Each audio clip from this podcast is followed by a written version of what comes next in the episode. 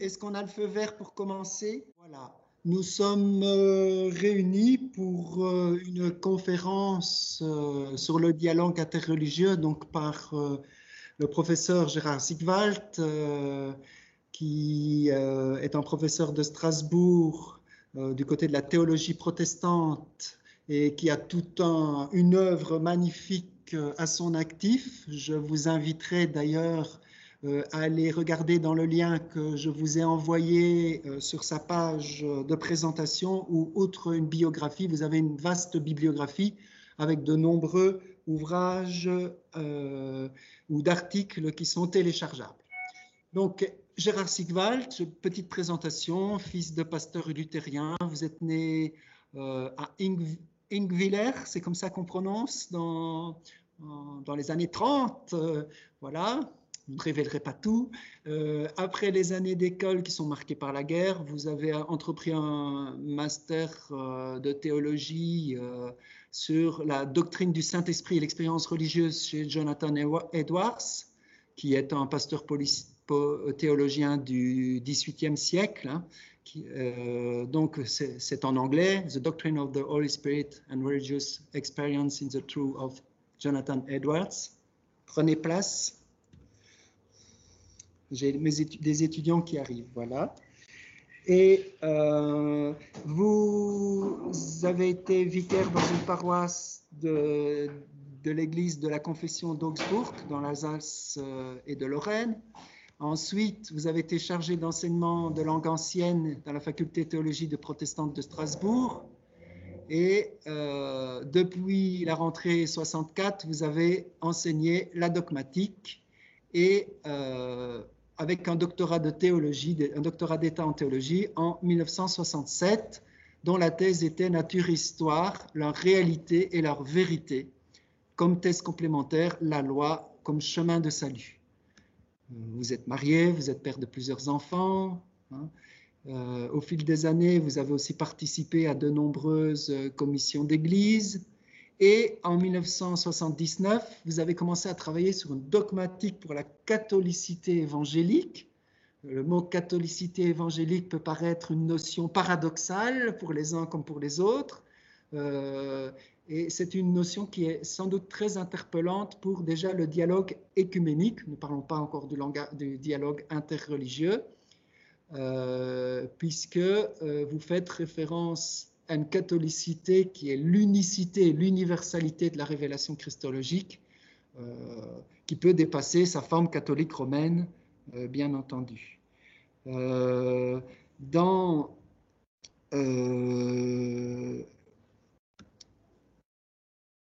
après les années 80, vous avez mené un travail interdisciplinaire, entre autres avec des scientifiques naturalistes, des économistes, des juristes, des philosophes et des théologiens. Et puis après, pendant euh, l'été 90, euh, vous avez été professeur associé à la faculté de théologie protestante de Heidelberg, avec de nombreuses conférences pendant ces années dans de nombreux pays, en France, en Allemagne, en Suisse, également au Luxembourg, en Belgique, au Cameroun, aux USA euh, je vous demanderai de bien vouloir, euh, euh, Aristide, de, pouvoir éteindre, s'il vous plaît, votre... voilà, merci. nombreuses conférences. Et donc, vous êtes en retraite depuis 97, mais vous n'avez pas chômé depuis lors. Dans des années qui suivent, vous avez produit encore votre travail sur la dogmatique, effectué beaucoup de séjours d'enseignement au Québec, en Arménie, à Madagascar. Vous avez accompagné des retraites spirituelles dans de nombreux lieux. Et euh, sur le plan local, spécialement, vous êtes engagé dans le dialogue interreligieux dans le cadre d'une fraternité d'Abraham, dont vous aurez peut-être l'occasion de nous parler. Mais en tout cas, nous allons aujourd'hui, nous sommes heureux de vous accueillir dans l'Université euh, de Lorraine, dans les sciences humaines et sociales et dans le département de théologie qui, comme vous le savez, est ouvert multiconfessionnel depuis quelques années. Et nous nous, sommes, nous nous réjouissons de vous entendre. Je vous donne tout de suite la parole. Et je vais. Merci beaucoup. Aussi. Yves pour euh, cet accueil Merci à tous et toutes qui êtes réunis là à Metz pour ce moment de rencontre et de réflexion commune. Merci ici à côté de moi à mon collègue Moussa Abou Ramadan qui a établi la liaison électronique entre Strasbourg et Metz. Olivier, est-ce que tu peux éteindre ta caméra? Merci. Je peux poursuivre maintenant? Oui, je vous en prie. L'importance et l'actualité du sujet qui nous réunit, le défi interreligieux, sont évidentes. Pensons simplement à notre pays, la France. C'est un pays plurireligieux. Il y a les, les religions traditionnelles, le christianisme, les églises catholiques, les églises protestantes, il y a le judaïsme, mais il y a aussi, deuxième religion de France, l'islam, et il y a une petite religion minoritaire, le bouddhisme, mais qui a un grand rayonnement au-delà de son nombre. Nous vivons dans nos quartiers, parfois dans nos immeubles, le voisinage avec des musulmans. Et là apparaît alors immédiatement la question de la connaissance que nous avons les uns des autres. Je rappelle à ce propos la charte de l'amitié islamo-chrétienne, se connaître, se rencontrer pour se connaître, se connaître pour se respecter, se respecter pour vivre ensemble. Il y a une incidence culturelle de ce caractère plurireligieux et partant pluriculturel pour l'école L'école fait-elle connaître les différentes religions qui sont présentes dans notre pays? Fait-elle aussi connaître d'autres euh, mouvances idéologiques afin de permettre aux uns et aux autres d'avoir les connaissances de base qui permettent de communiquer, d'entrer en dialogue, le cas échéant, le cas échéant aussi d'entrer en débat sur des points susceptibles de poser question? Nous touchons là à une deuxième caractéristique de la France, la laïcité. La France, une société non seulement plurireligieuse, mais un État laïque. La laïcité comme condition de possibilité d'une coexistence dans une même société de plusieurs religions. Neutralité de l'État en matière religieuse. La laïcité c'est le statut juridique de l'État dans une société à la fois plurireligieuse et sécularisée. La sécularisation, c'est le processus d'émancipation de la société par rapport à la religion. Ce processus qui a commencé au plus tard au siècle des Lumières, en fait il est déjà antérieur, qui a connu son acte fondateur à la Révolution française de 1789, celle-ci aussi est l'aboutissement d'antécédents qu'il n'y a pas lieu de rappeler ici. Ce processus d'émancipation a progressé tout au long du 19e siècle et jusqu'au 20e siècle pour accoucher du sécularisme, donnant donc lieu à la société sécularisée. L'acte de naissance officiel de cette société sécularisée, c'est en France la loi de séparation de l'Église, c'est-à-dire de religion, et de l'État, loi de 1905. Déjà sur cet arrière-plan que je caractérise en termes généraux de sociologique, il y a un enjeu religieux. Quelque chose est en jeu dans la société, se joue en elle du fait du caractère d'un côté sécularisé, de l'autre côté plurireligieux. Ce qui est en jeu, pour le dire en un mot, c'est la cohésion sociale. Je parle à ce propos d'enjeu sociétal. Le caractère plurireligieux, un enjeu sociétal. Par là est opérée aussi l'expression le défi interreligieux. La coexistence de plusieurs religions dans la même société comporte un défi comment les religions coexistent-elles les unes avec les autres? De manière antinomique, cela va alors dans le sens du clash des civilisations dont le Liban et aussi les Balkans ont déjà fourni, dans un passé pas très lointain, des exemples douloureux. La question est très concrètement, et elle a été formulée ainsi, libanisation de la France ou balkanisation de la France. L'antinomie, l'opposition des différentes religions présentes dans une société plurireligieuse apparaît bien comme un enjeu sociétal, un enjeu de société. Il y a une autre possibilité de coexistence, non de manière antinomique, mais de manière dialogique, par le dialogue.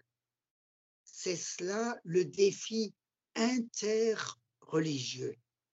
Il consiste à établir une relation entre les religions, inter, de les relier entre elles, parce que nous sommes les uns et les autres de quelques arrière-plan religieux et culturel que nous venions, nous sommes des êtres de parole. Nous faisons partie d'une même humanité. Nous sommes appelés à rendre compte de notre religion devant les autres. Parce que l'antinomie des religions tient à une perversion des religions. Que précisément, la parole ne circule pas entre elles. Nous touchons là, après l'enjeu sociétal, à un deuxième enjeu, l'enjeu théologique. L'enjeu théologique, c'est l'enjeu de l'autocompréhension de chacune des religions concernées qui coexistent dans un même pays et au-delà du pays sur toute notre planète. J'y consacre la deuxième partie du texte qui, est entre vos mains, ce texte qui a pour titre Les enjeux du dialogue interreligieux aujourd'hui. Et c'est par cet enjeu théologique, spirituel, théologique, que je vais commencer maintenant. Mais nous voyons bien que les deux enjeux, sociétal et théologique, renvoient l'un à l'autre. Les religions sont directement partie prenante. Est-ce que je peux vous demander simplement de vous reculer un tout petit peu et de vous recentrer parce que vous êtes un peu trop près, voilà. Euh, je suis désolé de devoir interrompre un peu. Voilà, c'est parfait. Comme ceci, ce serait très bien. Pour la les, les bruits de fond qu'on entend sont liés à, cette, euh, à ce problème que vous venez de résoudre de cette manière-là? Bon, J'espère que ça va mieux. Hein N'hésitez pas à m'interrompre, mais il y a toujours un, un bruit dont je ne décèle pas euh, la, cause. N'hésitez pas à m'interrompre à nouveau s'il y a problème. Est-ce que je parle assez fort? C'est parfait comme ça. Vous pouvez me reculer encore un tout petit peu, mais c'est très bien. Et aller un petit peu, pour vous, c'est de votre gauche, je crois. Voilà, comme ça, c'est parfait. Merci. D'accord. Donc, n'hésitez pas à revenir à la charge. Hein. Les deux parties, donc l'enjeu sociétal d'un côté l'enjeu théologique de l'autre côté sont corrélatives, elles sont complémentaires. Je préciserai, elles sont réciproquement complémentaires. Cela deviendra encore plus clair, je pense, dans ce qu'il y a lieu de dire maintenant. Mais avant de développer ces deux enjeux sociétal et théologiques, j'aimerais ajouter qu'il y a un troisième enjeu, un enjeu civilisationnel. Le défi interreligieux est un enjeu non seulement sociétal pour notre société française, pour d'autres sociétés dans d'autres pays, mais ce défi concerne toute la civilisation dominante, celle qui régit notre monde.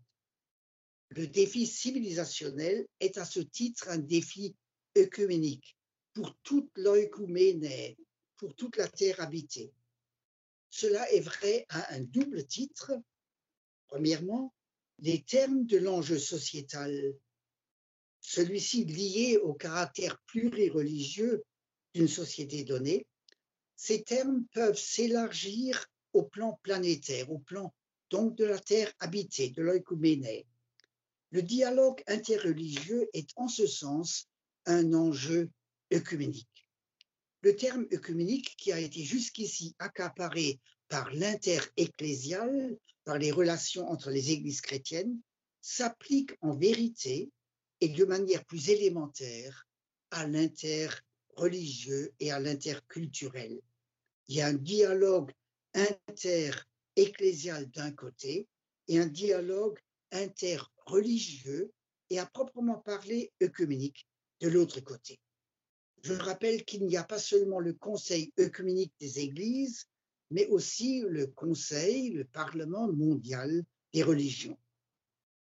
Je mentionne à ce propos la thèse simple et qui a une force d'évidence du théologien catholique qui a été un penseur et un acteur majeur du dialogue interreligieux, Hans Küng, pas de paix entre les religions sans paix entre les peuples. Pas de paix entre, pas de paix entre les peuples sans paix entre les religions. Je n'expliciterai pas maintenant cet aspect, mais il a sa pertinence déjà au plan d'une société donnée. Pas de paix dans notre société française ou dans tel pays donné sans paix entre les religions qui y sont présentes. Enjeu civilisationnel, alors aussi dans le sens que nos religions sont interpellées, chacune d'entre elles pour elles-mêmes et toutes ensemble, quant à leur pertinence critique par rapport à la civilisation dominante. Disons la civilisation néo-capitaliste ou du capitalisme libéral, une civilisation caractérisée par l'économie d'exploitation de la nature, donc par le productivisme qui est référé, c'est l'application du productivisme au consumérisme, et cela au nom d'un côté d'une idéologie financière de l'argent, donc du gain, de l'autre côté d'un rétrécissement anthropologique, donc de la compréhension de l'être humain dans le sens de sa capacité de producteur et de consommateur. Nous savons aujourd'hui par la catastrophe écologique que nous vivons et le changement climatique qui en est une implication, que notre civilisation dominante dont nous vivons dans cette catastrophe écologique, l'ébranlement de ses fondations, comporte une dimension perverse, destructrice, tout à la fois de la nature et de l'être humain, tant de l'être humain en lui-même que dans sa solidarité, dans son humanité commune. Les différentes religions ont-elles en elles des ressources, une sagesse, à portée œcuménique, à portée civilisationnelle, pour contribuer au redressement, au renouveau, à la transformation de la civilisation dans le sens du respect de la nature, dans ses équilibres fondamentaux, dans le sens également de la solidarité et donc de la justice entre les humains, et ainsi dans le sens de la paix avec la nature et entre les peuples et les humains. Je n'expliciterai pas maintenant l'enjeu civilisationnel du défi interreligieux, mais il ne peut qu'être présent à notre réflexion comme son horizon œcuménique. Je suivrai maintenant le texte sur les enjeux du dialogue interreligieux aujourd'hui, non pas pour le répéter, ni même pour le résumer, mais pour en pointer telles présuppositions ou telles implications, ou encore l'une ou l'autre affirmation forte. Ce texte comporte deux parties, vous, euh, vous en avez pris connaissance. L'enjeu spirituel théologique, première partie, l'enjeu culturel et sociétal, deuxième partie.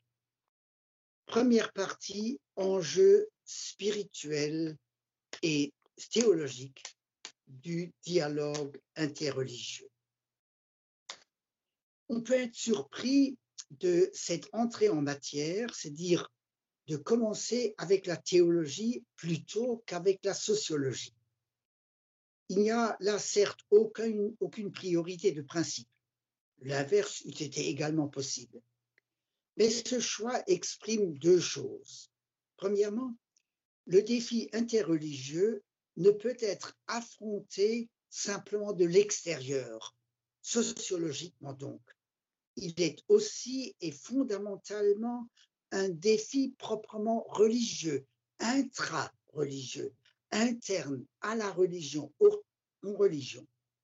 C'est ce à quoi renvoie l'expression enjeu spirituel ou théologique. Et puis, deuxièmement, à ce titre, il met à contribution l'autocompréhension de la religion donnée. Je parle ici en théologien chrétien, c'est-à-dire à partir de l'autocompréhension, de la compréhension que le christianisme a de lui-même. Cette compréhension n'est certes pas uniforme, il y a des familles chrétiennes, mais elle veut être responsable. La théologie, qui est l'expression pensée d'une religion donnée, a pour fonction de rendre compte de la religion, de répondre d'elle, de ce qu'elle affirme, de ses pratiques, de sa, de sa relation au reste de l'humanité, d'en répondre devant elle-même et vis-à-vis -vis de la culture et de la société dans laquelle la religion donnée se situe. En France, une culture et une société plurireligieuse et sécularisée.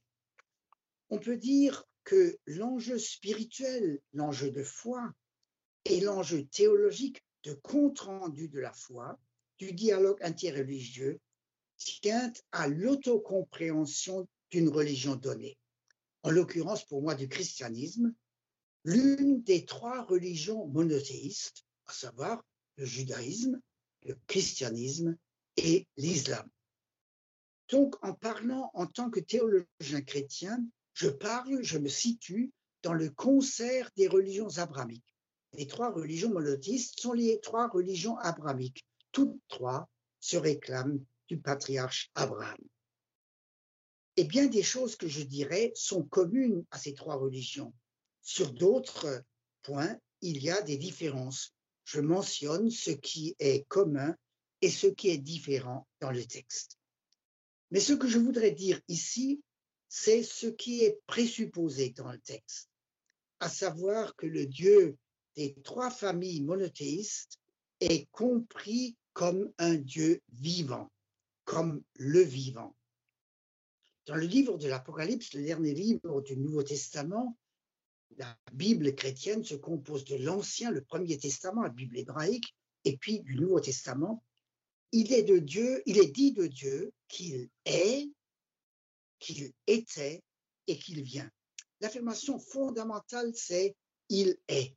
Et à partir de là, du vivant qu'il est aujourd'hui, nous regardons dans le passé, vers le vivant qu'il était hier, et nous regardons vers l'avenir, vers le Dieu qui vient.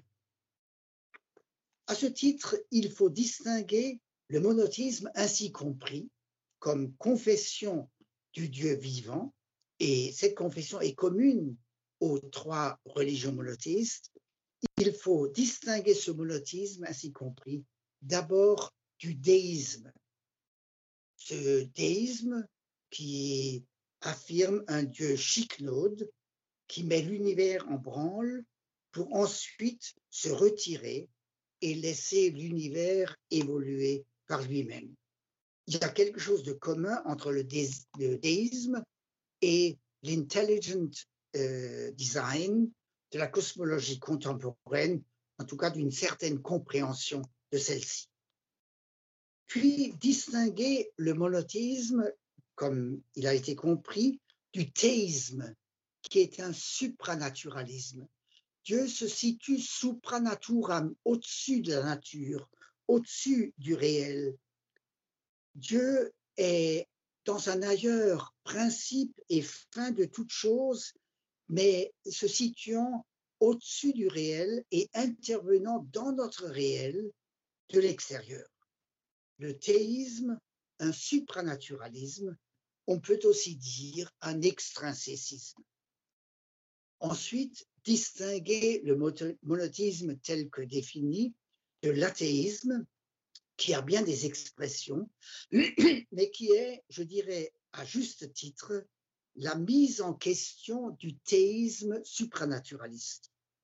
Je me contente de mentionner ici une expression de l'athéisme contemporain qui est théologiquement féconde. Un philosophe comme André Comte-Sponville ou encore Luc Ferry, tous deux se disent athées, mais tous deux parlent de transcendance, dans laquelle ils voient la dimension de profondeur de l'immanence.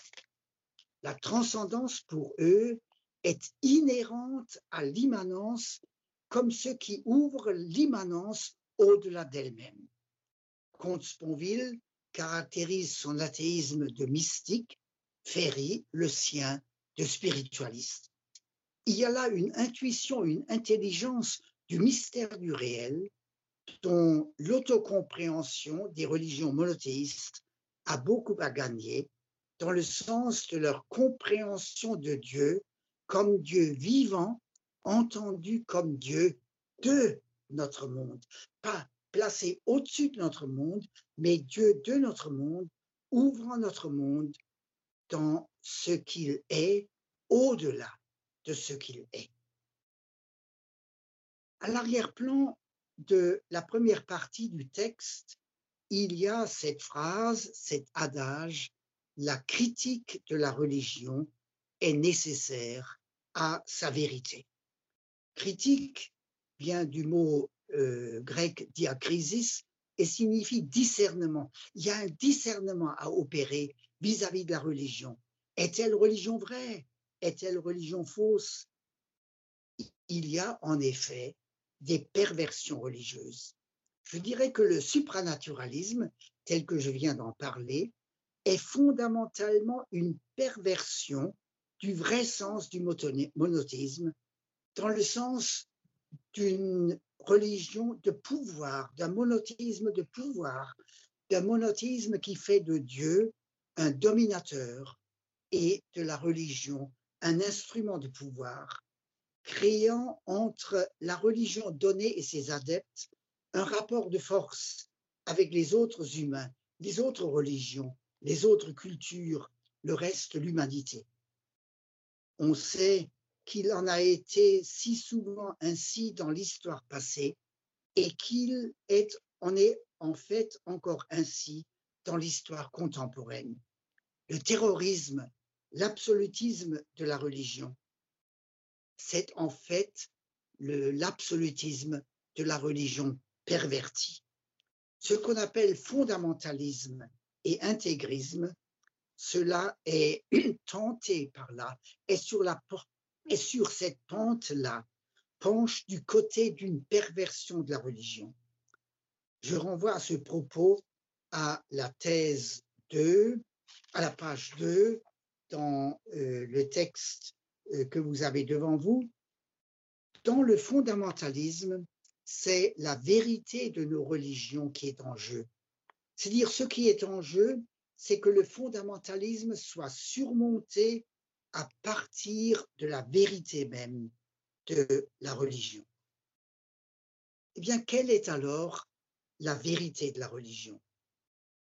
Autrement dit, qui est Dieu? C'est cette question qui exprime ultimement l'enjeu spirituel ou théologique dont nous parlons. Pour répondre à cette question,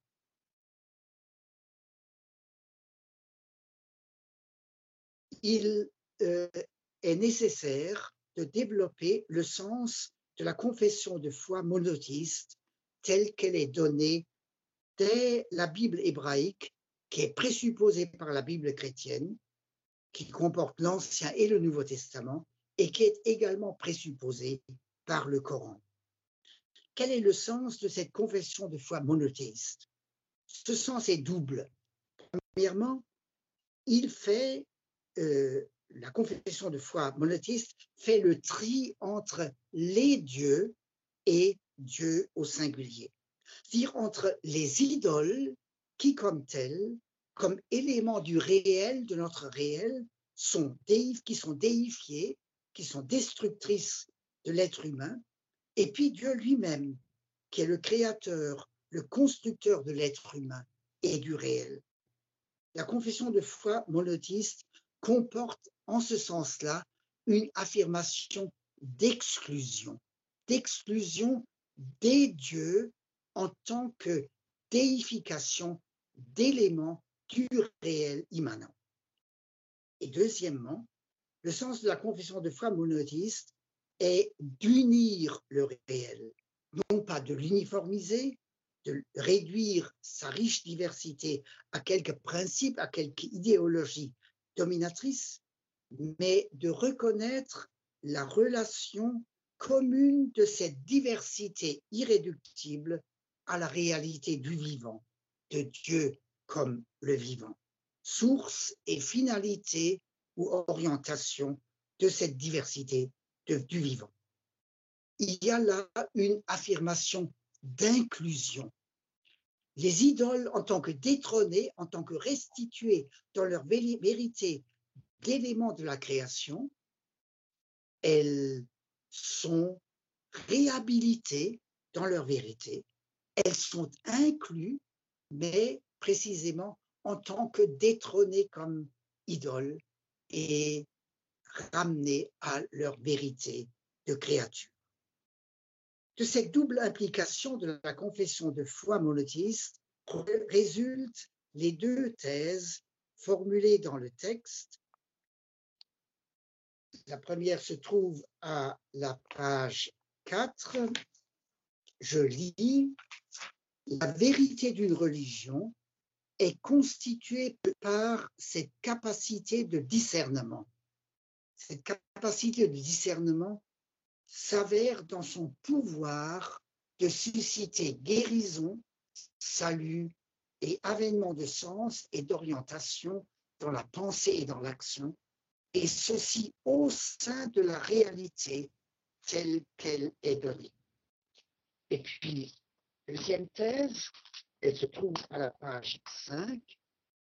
Nous sommes les gardiens, les gardiens respectueux et fraternels, et à ce titre aussi critique, au nom même du respect et de la fraternité, nous sommes les gardiens les uns des autres entre religions différentes les gardiens d'une compréhension de Dieu qui construit l'humanité, toute l'humanité, et donc qui ne la détruit pas. Voilà pour la première partie concernant l'enjeu spirituel et théologique. Je passe alors à la deuxième partie sur l'enjeu culturel et sociétal. Cet enjeu concerne la place de la religion, des religions, dans une société donnée. Quelle est cette place? Nous nous souvenons dans l'histoire de l'Occident au Moyen Âge des querelles de priorité entre la papauté, l'Église, si vous voulez, d'un côté, et l'empereur, l'État, de l'autre côté.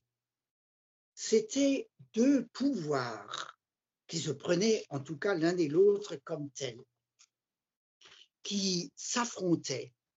Il y avait un rapport de force entre ces deux instances à prétention de pouvoir. On parle de théocratie, là où la religion veut être le pouvoir suprême, où elle fait dominer son Dieu, tel qu'on le comprend, sur l'État. C'est là la tentation de la religion, pas seulement hier en chrétienté, mais aussi aujourd'hui, ici et là encore en chrétienté, de manière véritaire aussi dans l'État d'Israël, comme on le sait en judaïsme, et bien entendu en, en islam, dans les pays se réclamant de la charia. À l'intérieur même de l'islam, la théocratie ainsi entendue est récusée par euh, la mouvance qu'on appelle libérale. Elle correspond Certes, cette tentation théocratique, elle correspond certes à une tendance historique forte dans l'islam, mais qui est à contre-courant du vrai sens du Coran et des dits du prophète.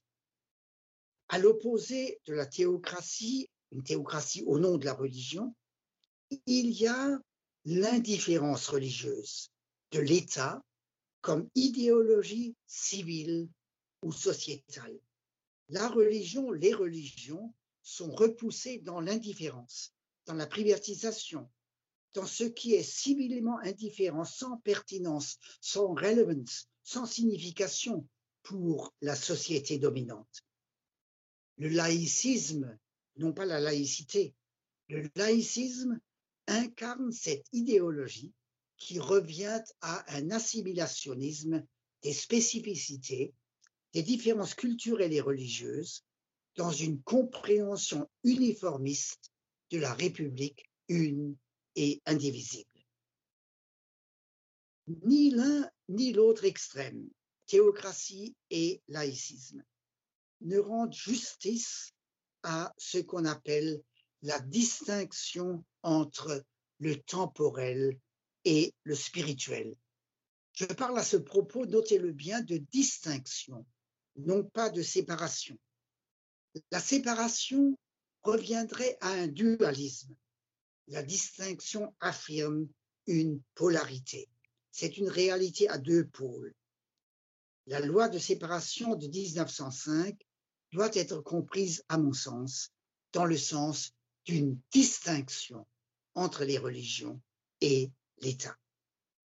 Je voudrais visualiser, pour ainsi dire, cette polarité grâce à la distinction entre le sacré et le profane. Le sacré en latin, c'est le fanum, le temple. Le profane, le profanum, c'est ce qui est devant le temple. Prenons comme exemple le temple de Jérusalem. Le juif pieux monte au temple pour y rencontrer Dieu, pour la prière. Il traverse le parvis des païens qui est à l'avant du temple, profanum. Il entre dans le temple, le fanum, le saint.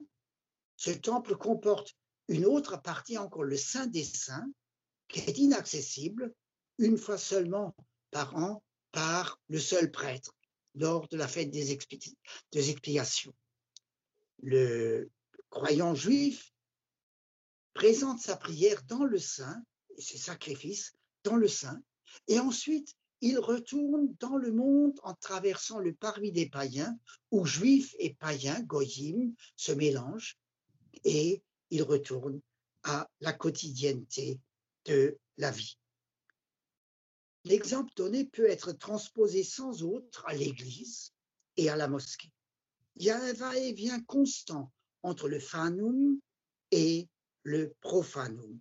On peut aussi dire entre la foi dans son expression ultime, dans la prière, dans la rencontre avec Dieu, et la raison telle qu'elle nous guide dans la quotidienneté de l'existence.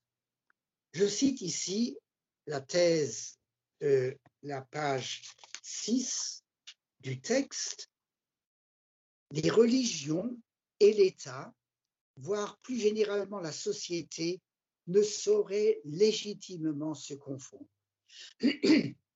L'affirmation des deux règnes, du temporel et du spirituel, c'est là la terminologie traditionnelle, l'affirmation des deux règnes qui ne séparent pas mais distinguent entre le temporel et le spirituel est la seule sauvegarde de la spécificité de l'un et de l'autre et partant de la liberté. Elle est aussi la condition de possibilité de la solidarité réciproquement critique entre les religions et la société.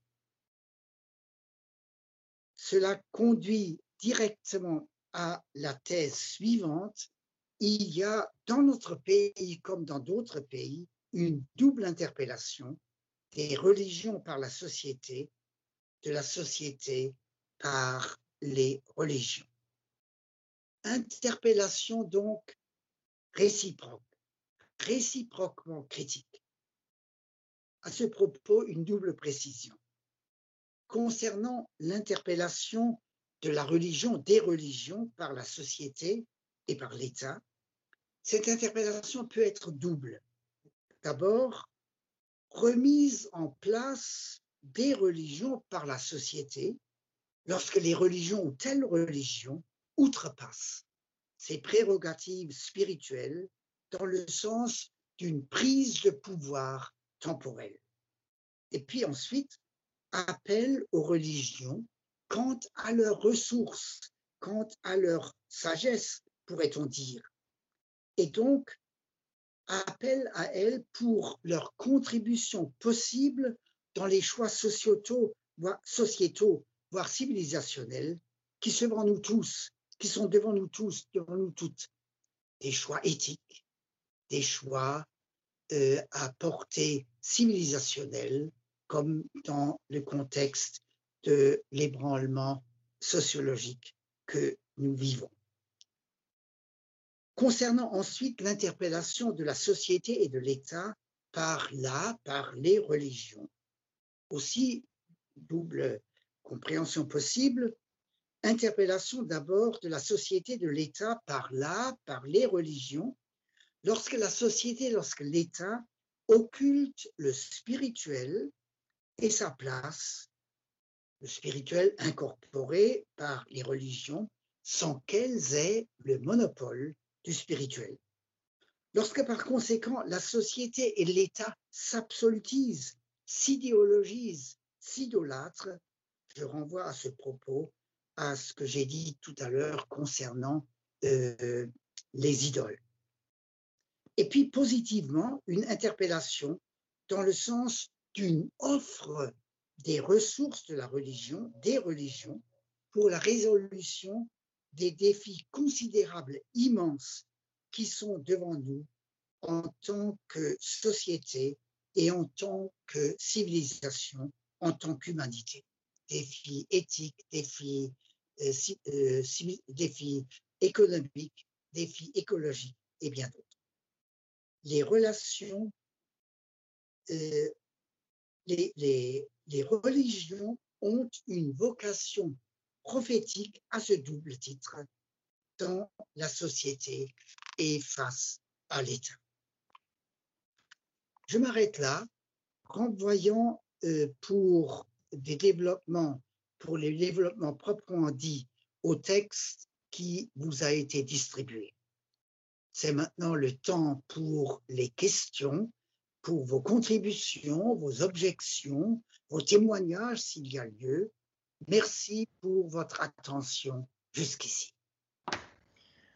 Merci beaucoup Gérard pour euh, cette belle présentation euh, qui euh, va pouvoir susciter pour les uns et les autres des questions. Il n'y a aucune question qui ne puisse être abordée, donc n'hésitez pas il à les poser. Donc pour prendre la parole, euh, il y a une petite main levée que vous avez sur votre barre euh, donc euh, d'opération et ainsi quand vous prenez la parole, vous prenez le micro.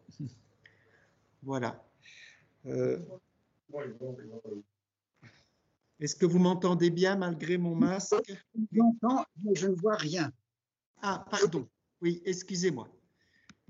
Donc, oui, je n'avais pas encore remis ma caméra, donc euh, oui, j'offre la parole aux uns et aux autres.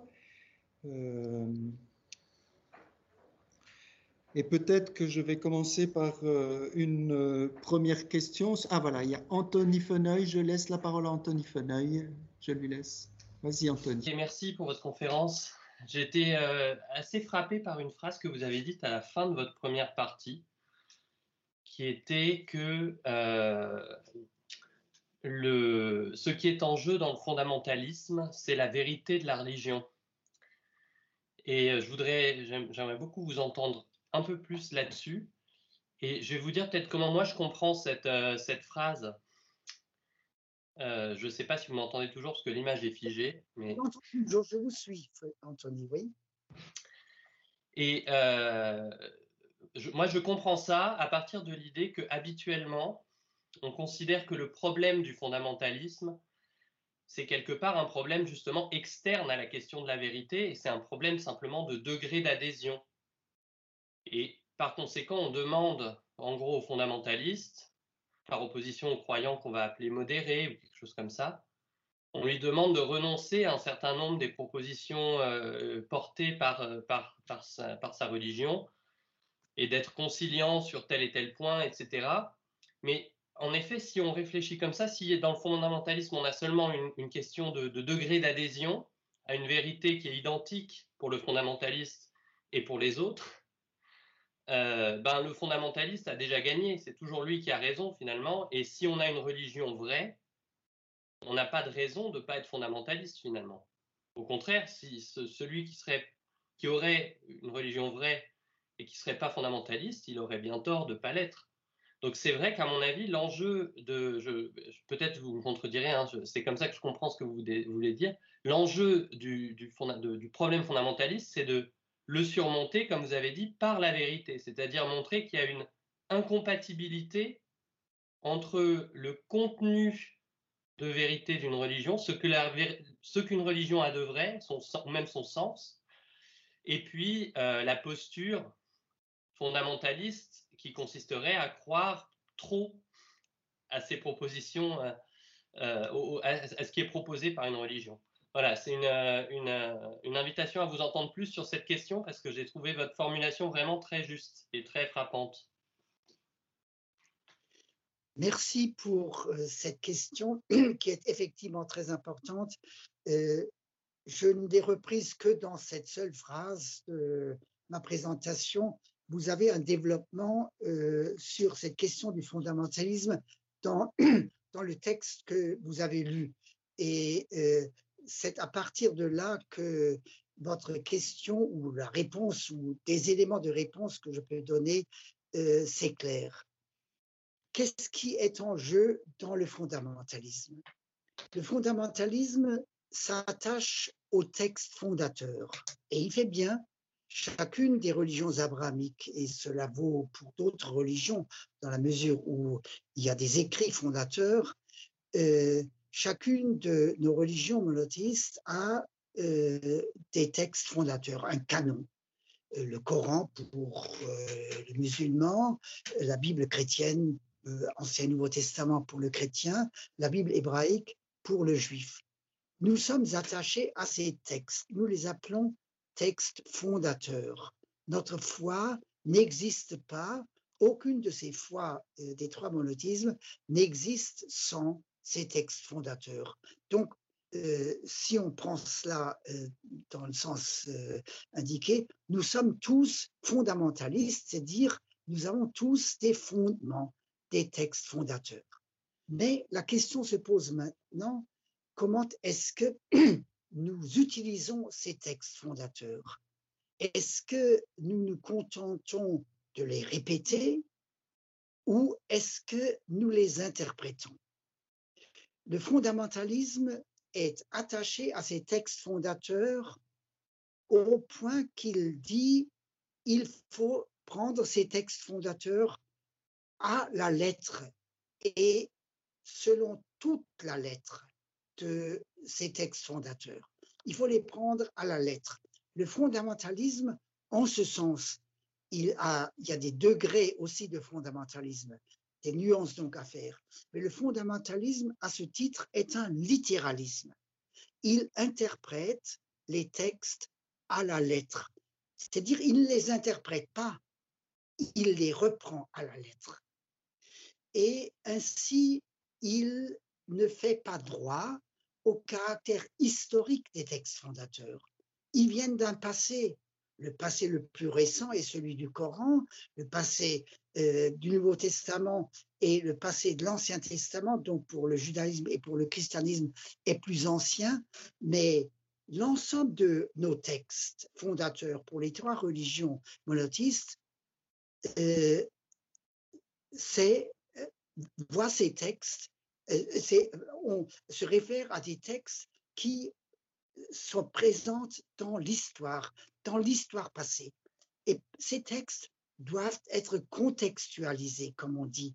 Ils doivent être situés dans leur histoire. Si on ne les situe pas dans leur histoire, et si on veut simplement les transposer dans un nouveau contexte, celui d'aujourd'hui, on ne fait droit ni au contexte originel, historique, ni au contexte actuel. Il y a donc nécessité d'interpréter les textes.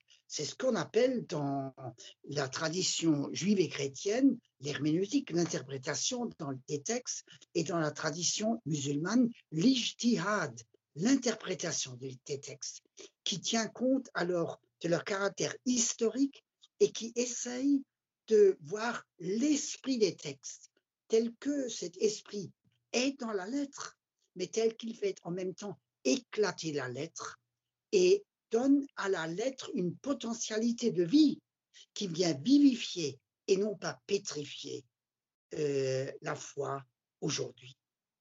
Voilà l'essentiel de ce qu'il euh, nous semble important de dire. Et alors, pour revenir à la façon dont vous avez posé votre question, effectivement, euh, le fondamentalisme pose la question de la vérité de la religion. Est-ce que la vérité de la religion est dans la lettre, dans la stricte lettre Et alors, au nom de la lettre, on peut se tuer, on peut s'entretuer. Et le terrorisme, le radicalisme islamique aujourd'hui euh, est de cette nature-là comme hier, on a tué au nom d'un fondamentalisme chrétien d'autres chrétiens hérétiques, les cathares, les vaudois, et ensuite, euh, à partir de la réforme, euh, il y a eu les guerres de religion entre protestants et catholiques. On peut, au nom d'une compréhension fondamentaliste, tomber dans le terrorisme, dans l'exclusivisme. Mais dès lors qu'on voit qu'il y a à distinguer entre la lettre et l'esprit, un esprit qui est contenu de la lettre et qu'il faut dégager de la lettre, eh bien, on se situe sur le plan d'une foi au vivant, à notre réalité d'être vivant, de, société vivante, de, de, civilisation vivante, et à la réalité de Dieu comme le vivant. Je ne sais pas si j'ai éclairé suffisamment votre question. Euh, Anthony. Euh, il me semble qu'en tout cas, elle a bien été éclairante pour nous. Euh, je me fais porte-parole d'Anthony Feneuil, donc, qui était le premier à poser votre question. Je vais à poser une question. Je vais laisser la parole à Sylvie Emmanuel Manuel Barnet, qui va vous poser maintenant une question. Vous m'excusez de vous appeler par le prénom, c'est plus simple pour moi. Oui. Merci. Merci beaucoup pour votre, pour, votre exposé. Et c'était, j'ai été très, très hum, touchée par ce que vous venez de dire euh, dans la réponse à Anthony Feneuil sur, la, sur votre manière de, de, de plier l'histoire à l'herméneutique et l'herméneutique à l'histoire. Alors, ma question est la suivante.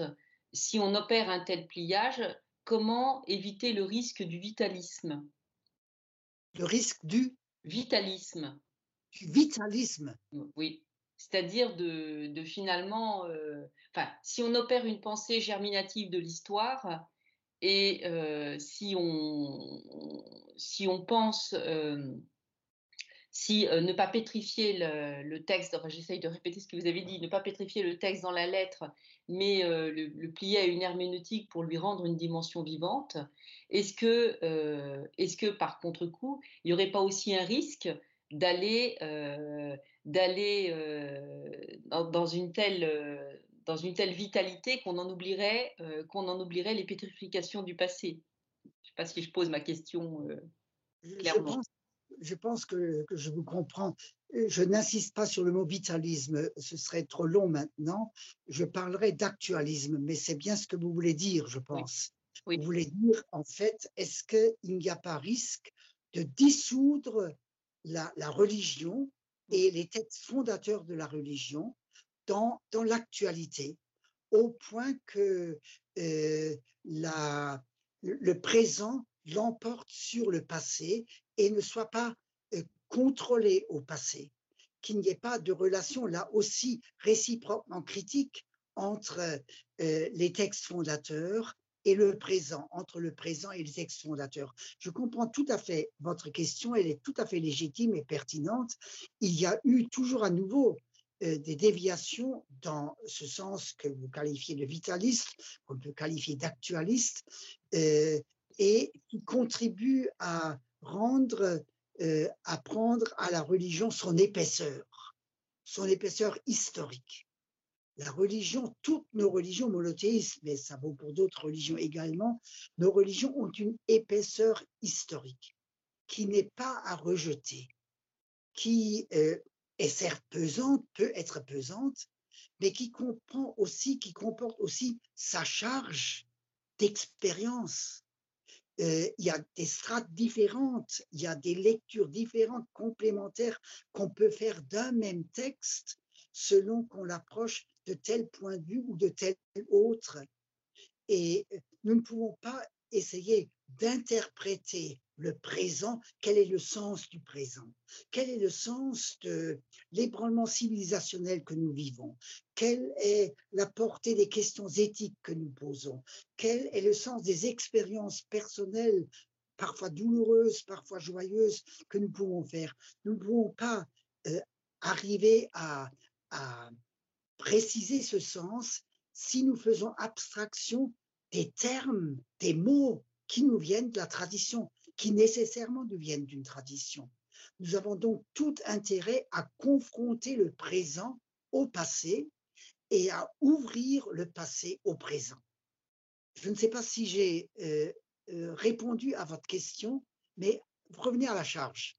Oui, oui, parce que euh, la question que je posais, c'était que finalement, il y avait un risque autre. Hein, il y a le risque de la toute pétrification, puis de l'autre côté, il y, a, le risque du, tout vitalisme ou du tout présentisme ou du tout, tout actualisme, pour reprendre votre vocabulaire. ça, vous le faites, vous l'avez bien fait entendre. Je vous remercie. Merci Sylvie.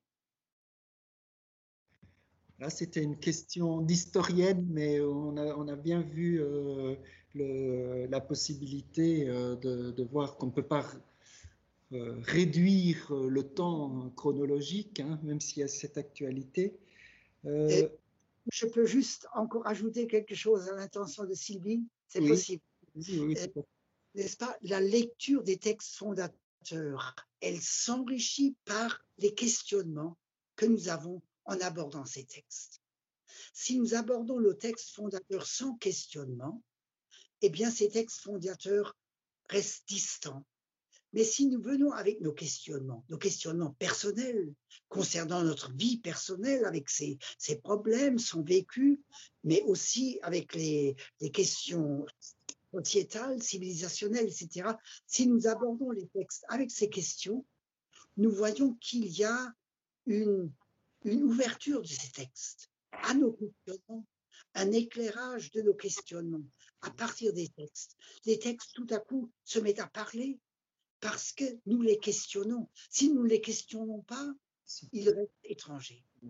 C'est précisément par l'interpellation euh, des textes à partir de notre vécu que les textes deviennent vivants.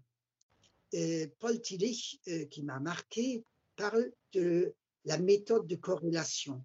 Il dit c'est la méthode de la théologie. Elle fait la corrélation entre les textes, le message central et chaque fois spécifique de ces textes d'un côté, et puis la situation présente, la réalité présente, corrélation. C'est seulement dans cette corrélation, euh, lorsque nous nous risquons avec nos questionnements dans les textes, et lorsque nous ouvrons que les textes nous renvoient des questions, c'est là que il y a un échange qui devient fructueux, qui devient vivifiant. Merci. J'ai un étudiant, merci beaucoup, j'ai un étudiant de licence 1, donc euh, qui a une question à vous poser, il va se mettre à ma place. Bonjour, merci de votre intervention. Pour commencer, pas une question, mais deux questions. Oui, vous me dites juste votre prénom? Oui, c'est Regaib. Ok. Voilà. Donc, euh, vous avez dit tout à l'heure que la critique de la, de la, religion était nécessaire pour sa compréhension. Vous parlez, oui, pour, euh, au niveau théologique ou bien sociétal, puisque au niveau théologique, ça se fait depuis très longtemps, mais au, au niveau sociétal, c'est très récent. Et je pense que même faudra-t-il euh, allonger ce, cette critique pour la compréhension au niveau politique, parce que les religieux vivent euh, des situations compliquées dans ces temps modernes Et euh, ma deuxième question. Euh, Je n'ai pas saisi la question que vous avez faite là. Oui. La première. La, la critique de la, religion, de la religion Oui. sera-t-elle au niveau théologique seulement, pour sa compréhension, ou bien sociétal et politique également? Oui. Et votre deuxième question? Euh, je, pense que nous avons plus de problèmes au, niveau sociétal que théologique, pour, les compréhensions des- religions. Et ma deuxième question sera plutôt euh, une précision. Si j'ai bien compris, vous aviez dit que euh, l'interprétation herméneutique correspondait à l'ijtihad en islam. L'ijtihad, si, je- me souviens bien, c'est plus général que l'interprétation herméneutique. Euh, le commentaire herméneutique fait partie de. C'est une sorte d'ijtihad. Mais l'ijtihad, c'est plus général. Parce que si on confond ijtihad, parce que l'ijtihad en islam se faisait depuis les premiers temps, depuis la fin, euh, depuis la fin euh, du temps de Mohammed. Mais l'herméneutique, c'est plutôt récent en islam. Donc euh, je pense qu'il nous faudra, après peut-être que c'est moi qui ai mal interprété euh, la phrase, mais l'ijtihad, c'est beaucoup plus général. Donc il y a de l'herméneutique aussi dans l'islam, mais euh, quand on descend au niveau de l'herméneutique, on, tient au même niveau l'herméneutique et l'ijtihad, je pense que ça nous posera pas problème, puisque l'herméneutique, c'est une façon de, comme vous avez dit, situer euh, les textes fondateurs dans l'histoire et contextualiser. Mais l'ijtihad, c'est vraiment dans le présent comme dans le passé et dans le futur. C'est pour ça que nous avons les écoles euh, Han- hanafites, euh, et ambélites. Voilà. Merci beaucoup pour ces deux questions. Je ne peux évidemment pas répondre à la deuxième. C'est une question que euh, vous devez clarifier entre vous. Je ne suis pas spécialiste de l'islam. Il faut demander ça à un islamologue. Et euh, euh, je ne peux donc pas répondre à la deuxième question. J'essaye de revenir à la, première question que vous avez posée et de la comprendre. Je ne suis pas sûr que l'enjeu sociétal euh, soit plus important que l'enjeu théologique. Je pense que chacun de ces deux enjeux a son poids. La compréhension que nous avons de Dieu est déterminante pour la façon dont nous sommes présents en tant que croyants, juifs, chrétiens, musulmans, dans la société. C'est la compréhension que nous avons de Dieu qui détermine notre comportement au plan politique, au plan social, au plan économique, mais au plan politique dans un, dans un sens général.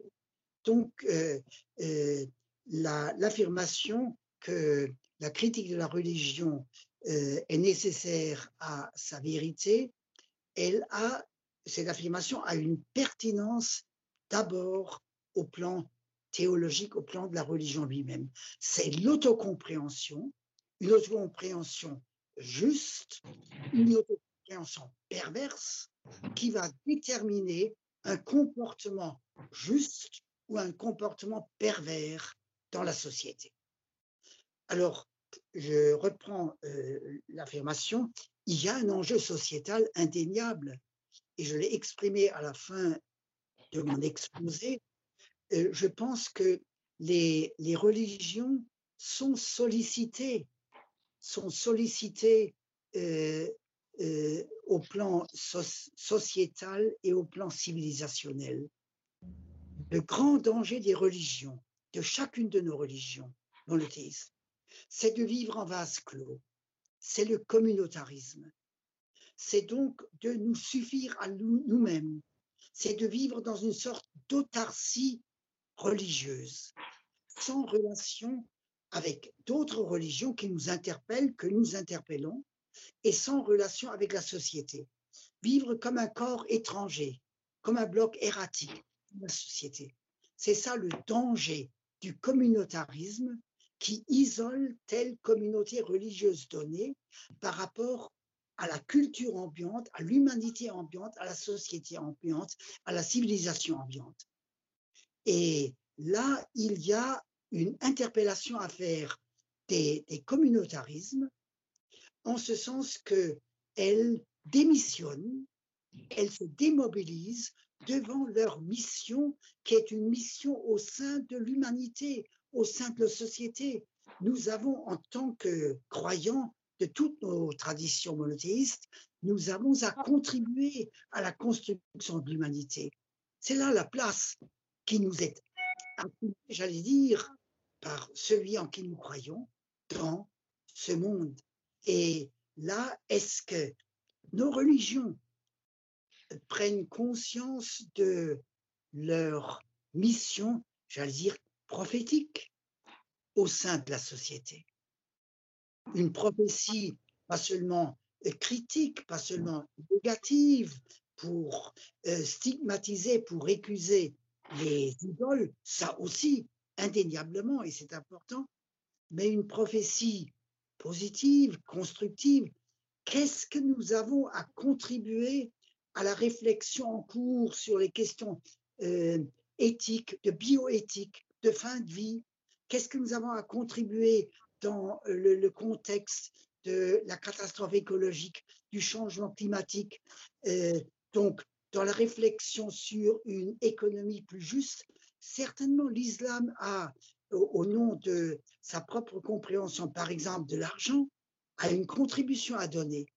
Vous voyez, euh, les deux enjeux sont corrélatifs, se, se complètent l'un l'autre, se corrigent l'un l'autre, sont importants l'un l'autre, et nous n'avons accès à l'enjeu sociétal et donc à notre, j'allais dire, à notre responsabilité sociétale et donc politique dans le sens que vous dites, nous n'avons accès qu'au nom d'une certaine compréhension que nous avons de Dieu, au nom donc de la vérité de nos religions et pas de leur perversion.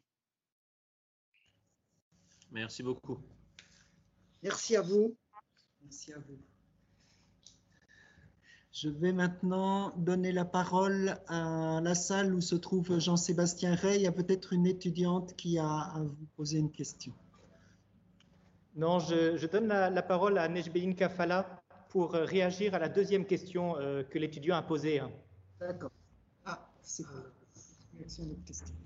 Mais vous voulez, vous voulez revenir ici? Vous pouvez revenir ici, hein, en face de lui. Ça va? Si je, je fais l'intermédiaire. Oui, oui, oui, c'est bien. Bonjour, je suis Nejmeddin Khalfallah, maître de conférence à l'Université de Lorraine. J'étais très content, sincèrement ravi de vous écouter. C'était une conférence extrêmement profonde, intéressante et instructive.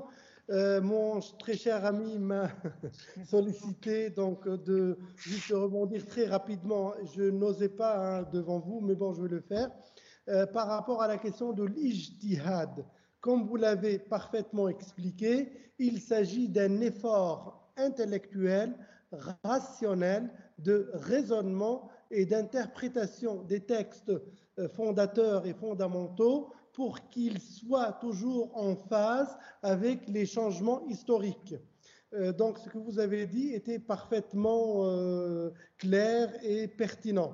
Donc l'ijtihad, euh, c'est vrai, c'est une catégorie herméneutique. Elle n'est pas euh, spécifique, elle n'est pas étroite, au contraire, elle englobe toute action, toute réflexion, notamment analogique, logique, rationnelle, pour que l'essence de ces textes fondamentaux, à savoir le Coran et le Hadith, ne soient pas en rupture avec les changements de l'histoire, mais en phase, en harmonie et il offre toujours une réponse convaincante et pertinente aux croyants. Merci beaucoup. Merci à vous pour cette précision. Merci beaucoup, cher collègue. Voilà. Jean-Sébastien, vous avez une autre question Vous avez d'autres questions? Parce que j'ai un autre étudiant. Je vous laisse la parole. Je laisse la parole à monsieur pour vous présenter. Bonjour, Eric, euh, étudiant en, première année. Euh, merci et j'ai beaucoup apprécié votre approche distinction et euh, séparation. Distinction et séparation est très compréhensible quand on parle de système, mais vous remettez en place le rôle de l'humain qui, lui, par définition, se retrouve dans le temporel et dans le spirituel. Ma question va aller dans ce sens, dans le sens où je me dis, dans l'état actuel des choses, je ne sais pas ce que c'est une religion vraie. On peut partir sur les textes fondateurs. Je me méfie de cette chose qui peut être réducteur, ce qui voudrait dire qu'il n'y ait plus de texte fondateur. Mais je laisse ça de côté, je n'ai pas assez de maturité de la réflexion là-dessus. J'aimerais juste revenir sur cette notion de distinction et de séparation. Quel est votre, à votre avis, est-ce que la religion peut être un bien de l'humanité, un bien commun? En d'autres termes, comme dans ces grandes valeurs à l'heure actuelle de mutation de société économique, sociale, sociétale, voire même philosophique, je pense que la religion, vraie, je la mets entre guillemets, doit être désormais un bien commun. C'est ce qui permet de faire avancer, c'est ce qui permet d'avoir un peu d'espérance, contrairement au séparatisme qui va conduire au communautarisme, comme vous l'avez dit. En d'autres termes, pensez-vous qu'il est possible de considérer la religion avec un grand R comme un bien commun de l'humanité? C'est une question aussi très, très pertinente et très riche.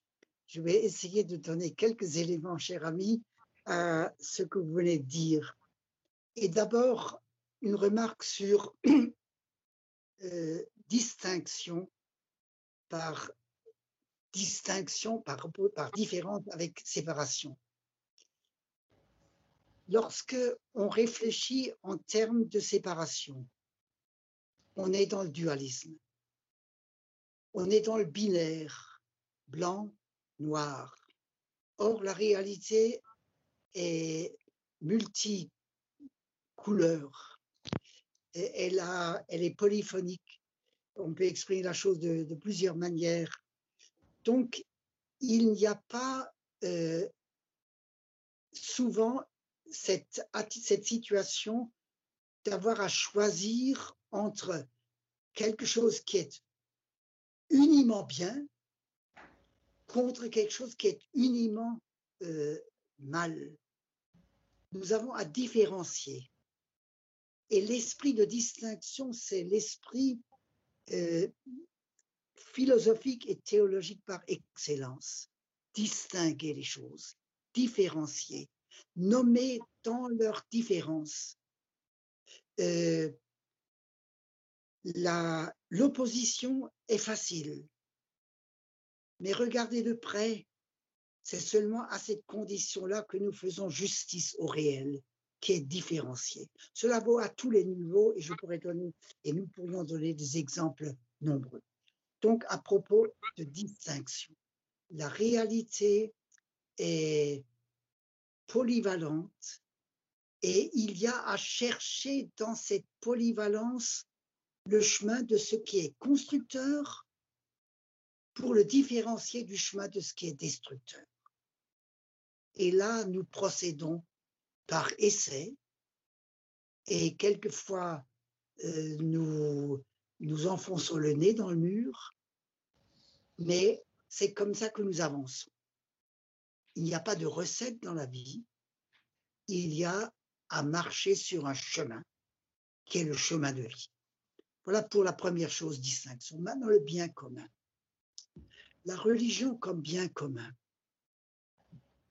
L'affirmation est acceptable, me, semble-t-il, si vous voulez dire elle est, les religions relèvent du patrimoine de l'humanité. Elles sont offertes à tout le monde. La Bible juive et chrétienne, elle n'est pas l'apanage des juifs et des chrétiens. Les évangiles, la personne de Jésus, le Dieu des chrétiens, il n'est pas l'apanage des chrétiens. Même les chrétiens le confessent comme le Dieu du ciel et de la terre. Donc, en faire un monopole, c'est déjà tomber dans la perversion religieuse. Les religions, les cultures, les philosophies relèvent du patrimoine de l'humanité. Ça, c'est la première chose. Elles sont un bien commun mis à la disposition proposée à tout un chacun. Et chacun épuise à sa guise, et nous n'avons pas à régenter la manière dont les uns et les autres y puisent. Cela relève euh, du débordement de ces traditions religieuses.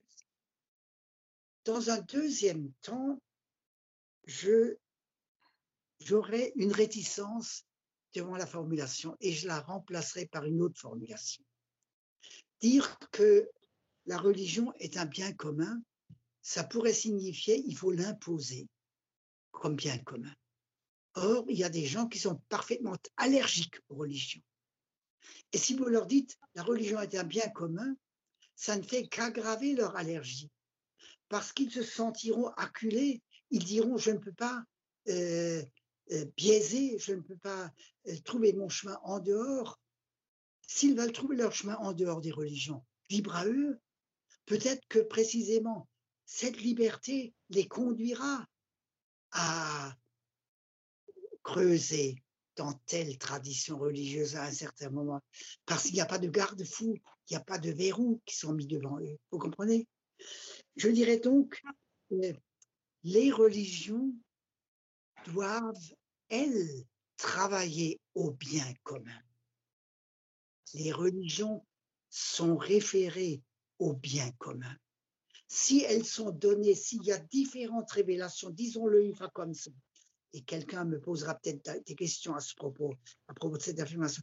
Si, s'il y a des révélations différentes, complémentaires, euh, correctrices les unes des autres, s'il y a des révélations différentes, eh bien, cette différence, elle doit être comprise pour chacune de ces traditions religieuses comme un, appel à œuvrer pour le bien commun pour le bien de toute l'humanité.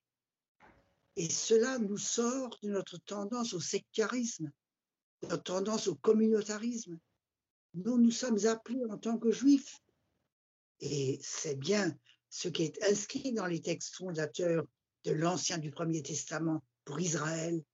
Il est envoyé au milieu des nations pour le bien des nations des nous sommes envoyés en tant que juifs, en tant que chrétiens, en tant que musulmans, au sein de l'humanité. Nous avons notre place au sein de l'humanité pour le bien, pas pour le mal, pour le bien de l'humanité, pour construire une humanité authentique, une humanité d'épanouissement, d'accomplissement d'elle-même, d'épanouissement de la d'accomplissement de la création, non pas de destruction, d'une partie de l'humanité, non pas de destruction d'une partie de la nature, mais d'accomplissement. Les religions ont chacune dans sa spécificité et toutes ensemble, je crois, une mission pour le bien commun de l'humanité. Voilà ce qui Merci. Merci à vous. Merci Gérard. Euh, est-ce que du côté de Jean-Sébastien, vous avez d'autres questions qui se profilent ou dans les, personnes Jean-Sébastien? Euh, Non, je ne pense pas. Et, éventuellement, mais c'est une question, c'est une question un, petit peu large ou enfin qui, me tarabiscote. Euh, dans, le, dans votre question sur le fondamentalisme, lorsque vous avez répondu à, Anthony Feneuil, vous avez associé fondamentalisme et, littéralisme. Et c'est une, question qui, me vient. Est-ce qu'on est qu'on pourrait approfondir un petit peu cette question du littéralisme? Parce que finalement, euh, je, suis, je bibliste, hein, je suis exégète, donc je, m'intéresse beaucoup à la lettre et, je me considère comme littéraliste dans, la manière de travailler parce que euh, je, m'intéresse à savoir s'il y a un bête ou si c'est un caf. Euh, si le manuscrit a une variante ou pas de variante.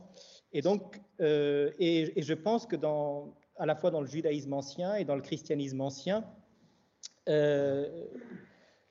les, penseurs se sont étroitement, avec beaucoup de précision, intéressés à la lettre, sans faire pour autant euh, des, fondamentalistes. C'est-à-dire qu'on peut s'intéresser à la lettre, on peut décortiquer le texte et s'intéresser au moindre de ses détails, syntaxiques, philologiques, euh, grammaticaux.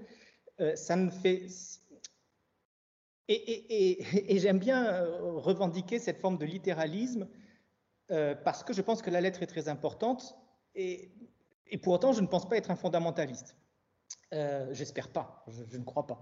Euh, mais donc c'est cette articulation entre fondamentalisme et littéralisme euh, que j'aimerais bien un petit peu, développer. Merci beaucoup pour votre question. Il va de soi que on dit des choses parfois approximatives en parlant là vite et euh, pour cette raison-là, votre question est tout à fait essentielle. Et merci de la poser. Je ferai deux sortes de remarques. D'abord, à propos du fondamentalisme, euh, avant de parler du littéralisme, il me semble juste de distinguer entre le fondamentalisme et l'intégrisme. Le fondamentalisme serait des textes. Il y a un problème de son quelque part, il y a un retour de son. Est-ce que quelqu'un a un micro ouvert Merci de les fermer. Est-ce que ça va maintenant? Le fondamentalisme se réclame des textes fondateurs. Je reviendrai sur la question du littéralisme. Se réclame des textes fondateurs. L'intégrisme se réfère à une période de l'histoire de la religion donnée, par exemple l'intégrisme chrétien à une, à une époque de l'histoire, euh, ça peut être le Concile de Trente du côté catholique, ça peut être une certaine compréhension de Luther du côté protestant. L'intégrisme se réfère à une période de l'histoire considérée comme exemplaire, comme modèle. Donc, il y a cette distinction à faire et nous avons dans nos religions des mouvements intégristes qu'il faut distinguer des mouvements fondamentalistes parce qu'ils se réfèrent à une période de l'histoire plutôt qu'au texte fondateur comme tel. Cette distinction en faite, mais ce n'est pas votre propos. Je viens maintenant à la distinction entre fondamentalisme et littéralisme. J'adhère pleinement, cher collègue Jean-Sébastien, à votre attachement à la littéralité du texte. C'est important. Euh, une fois, euh, euh, a besoin d'une lecture attentive des textes et les, les, Juifs nous en donnent l'exemple, qui voient non seulement les mots, mais qui voient la lettre dans le mot et qui voient le chiffre dans la lettre, etc., etc. Ça donne une très grande richesse. Euh, nous n'avons pas cette pratique de, la lecture rabbinique du texte, mais euh, quel enrichissement notre propre lecture, je parle de moi en tant que théologien chrétien, n'est-ce pas, notre propre lecture des Écritures reçoit-elle de la lecture euh, juive? Mais autant qu'il est nécessaire d'être, je crois, indispensable d'être attaché à la lettre, à la littéralité, autant vous n'absolutisez pas. Et puisque vous dites, vous, vous êtes littéraliste mais pas fondamentaliste, vous n'absolutisez pas la lettre. Il y a à distinguer entre littéralité, attachement à la littéralité et littéralisme. Le littéralisme est une idéologie. Une idéologie à partir d'une certaine compréhension de la littéralité votre approche de la lettre est ouverte à l'esprit, mettons au message de la lettre, à ce que la lettre veut exprimer, à ce que les mots veulent exprimer, à ce qu'une phrase veut exprimer, à ce qu'une péricope veut exprimer. La, le littéralisme enferme l'esprit dans la lettre. Vous voulez au contraire faire jaillir l'esprit de la lettre. Votre approche de la lettre est une approche qui cherche dans la lettre ce qui peut construire votre être de chrétien, votre être humain, etc., etc. Je ne sais pas si vous êtes chrétien ou, musulman ou juif, voilà, vous, le transposerez à vous. Donc, euh, le fondamentalisme a pour tendance, il y a des fondamentalismes, mais quand on parle du fondamentalisme globalement, sans distinction, et il faut faire ces distinctions, et je les ferai dans un instant, le fondamentalisme a pour tendance d'absolutiser la lettre et de ne pas voir que la lettre est le vase de l'esprit. Alors un dernier mot sur fondamentalisme et fondamentalisme. Il y a un fondamentalisme primaire qui absolutise, comme la désinence isme dans fondamentalisme le donne à entendre si nous lui faisons droit à désinence isme, qui absolutise les textes fondateurs, qui les enclôt, qui les enferme en eux-mêmes et qui les transpose à travers l'histoire comme un bloc erratique à conserver absolument, comme si notre foi était une foi dans le texte et pas une foi dans celui auquel le texte rend témoignage ou à travers lequel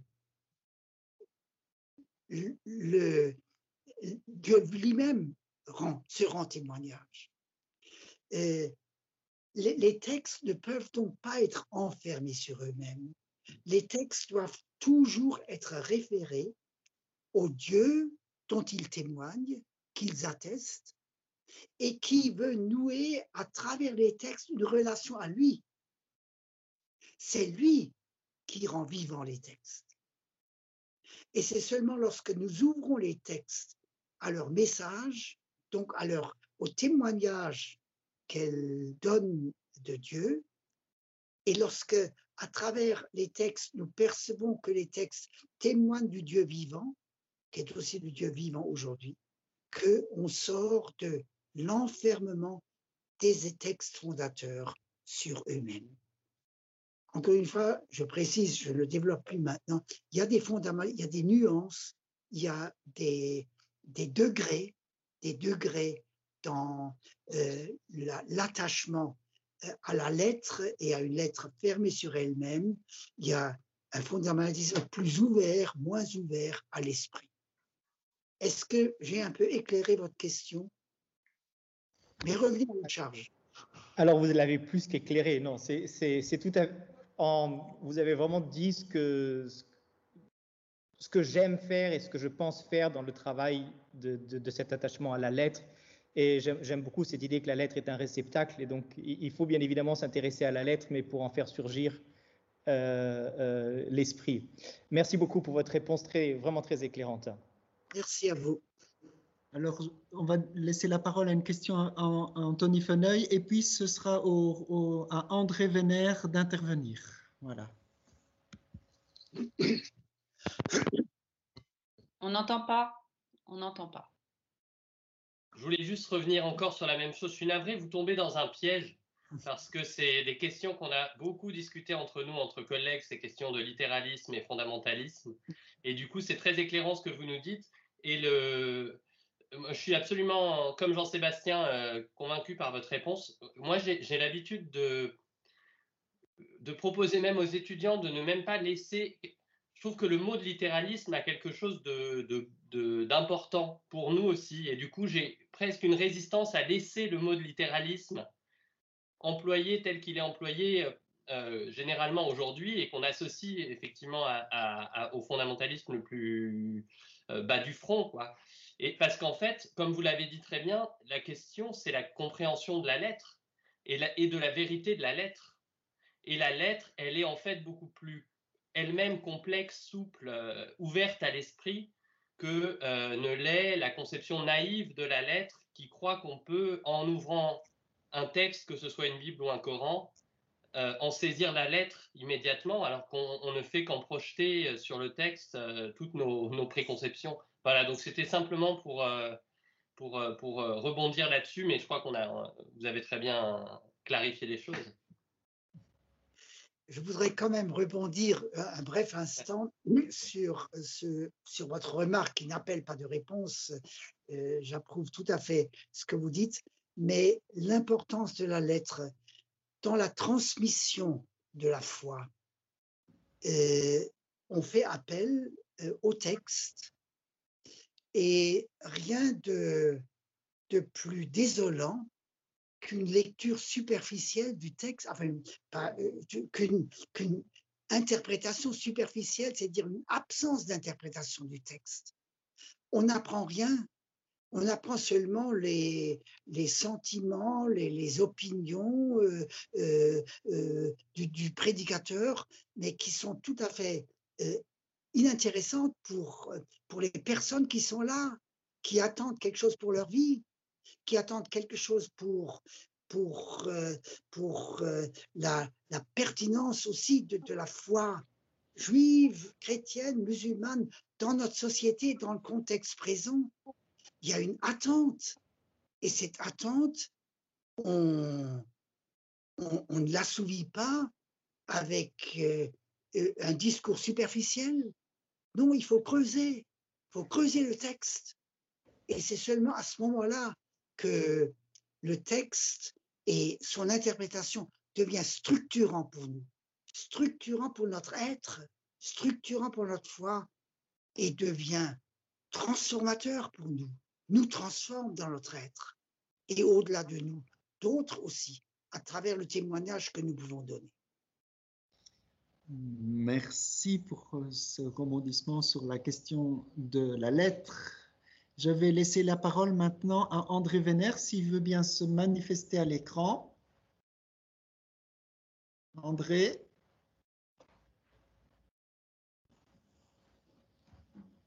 Oui. Je ne vous entends pas.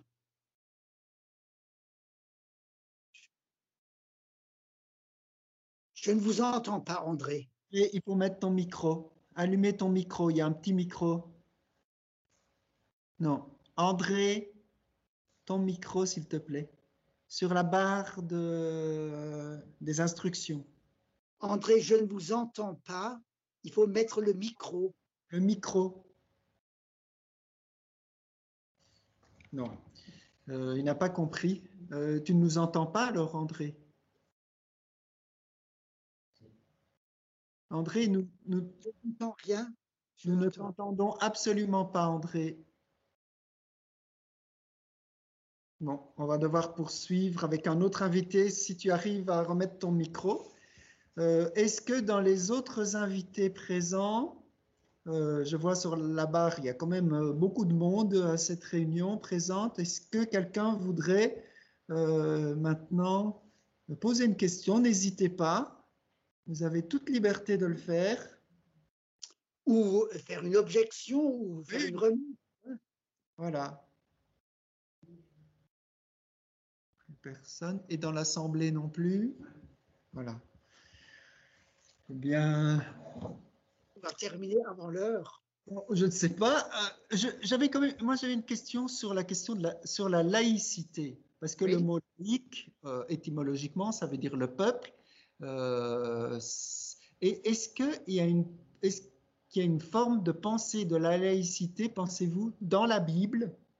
C'est-à-dire que nous pourrions, ah, euh, je vais laisser la parole après à une, personne qui s'appelle Carole Hildebrandt, est-ce que la Bible elle-même peut nous aider à penser ce rapport de la laïcité, euh, une laïcité bien comprise?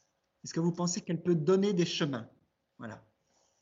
Yves, vous ne voulez pas m'aider à me mettre un peu en chemin vers la réponse? Vous avez peut-être euh, une euh, précision à donner pour que je vois euh, vers quel euh, texte le le m'engager.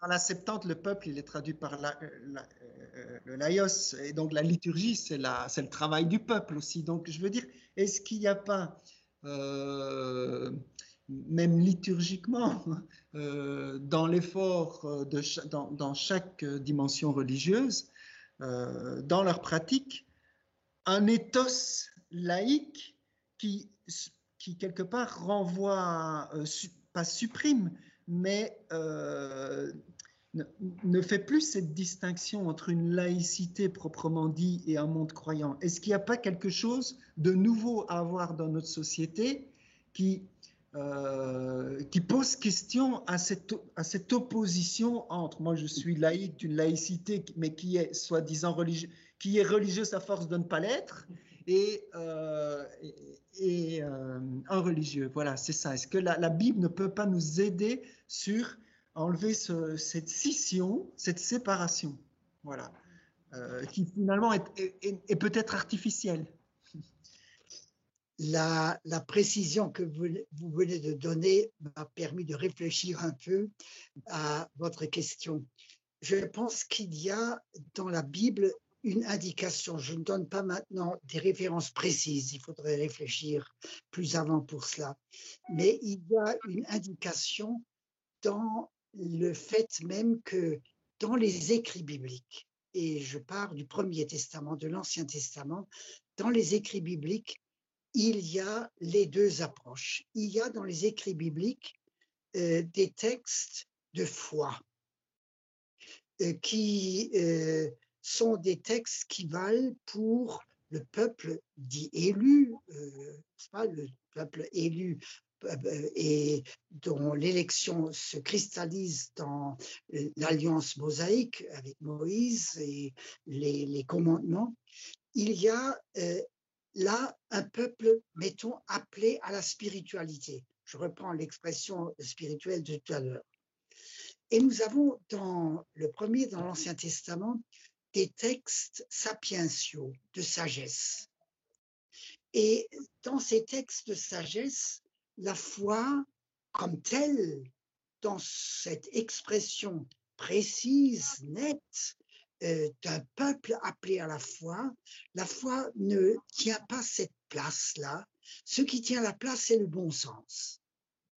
La littérature sapientiale fait appel et exprime euh, le bon sens, au point que, en la lisant, et j'aime énormément la littérature sapientiale, au point que nous disons euh, en la lisant, en lisant tel aphorisme, telle affirmation, ah c'est ça, mais c'est donc évident ça a une force d'évidence.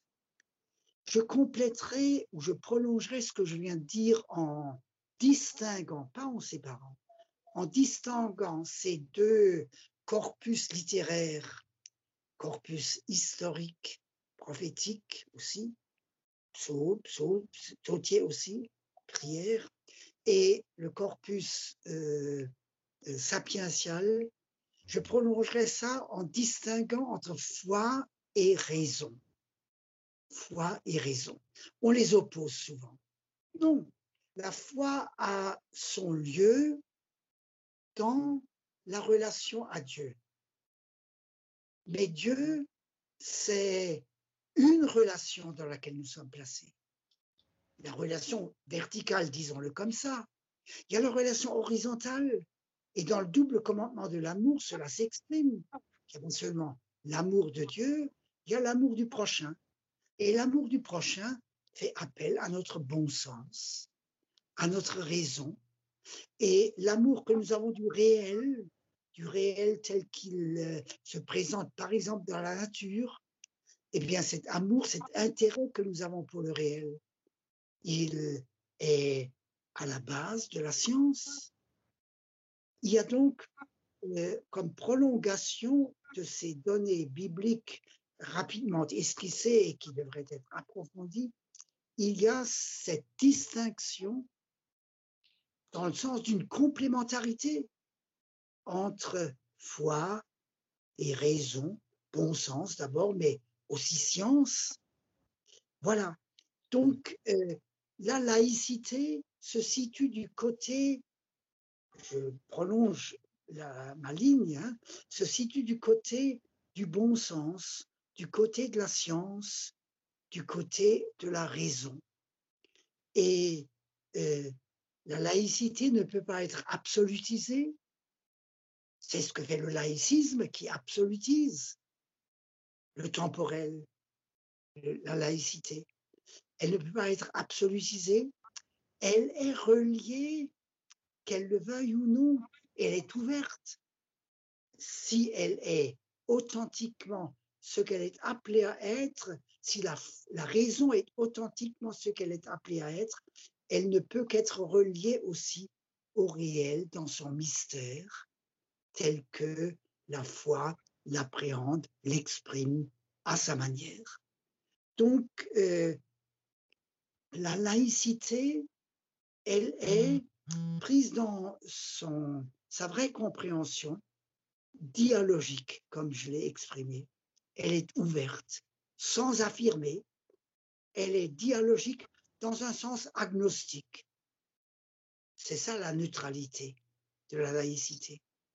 Et la foi, elle, elle a aussi besoin de la raison. Pour faire ma cuisine tout à l'heure, je ne suis pas juif, donc je ne peux pas euh, mettre en œuvre les, prescriptions euh, culinaires, alimentaires juives dans ma cuisine pour le choix des aliments, etc., etc. Dans ma relation avec mon voisin, je mets en activité ma raison, mon bon sens, ma réflexion. Et il y a là donc une ouverture de la foi à la raison et de la raison à la foi. Voilà ce qui est là juste pour l'instant et qui est sans insuffisant, mais peut-être quand même un peu utile. C'est une voix, merci beaucoup. Je vais maintenant laisser la parole à Caroline Hildebrandt. Pouvez vous manifester et poser votre question? Oui, bonjour. Euh, alors, je me permets. Je ne vous vois pas en voyons. Euh, excusez-moi, j'ai de... Voilà. Voilà, bon? Voilà bonjour. Euh, tout d'abord, merci, euh, merci pour votre intervention, merci pour votre conférence. Merci également à l'Université de Lorraine d'avoir rendu cette conférence publique, car je suis un acteur extérieur à l'Université de Lorraine. je voulais revenir sur, le, débat que vous aviez entretenu euh, sur euh, le point de vue, euh, ce que vous appelez le point de vue littéraliste par rapport à l'herméneutique. Alors, j'aurais voulu savoir si vous opériez dans votre réflexion une distinction entre l'herméneutique et l'exégèse, qui me semble concilier en fait les deux points de vue que vous proposiez.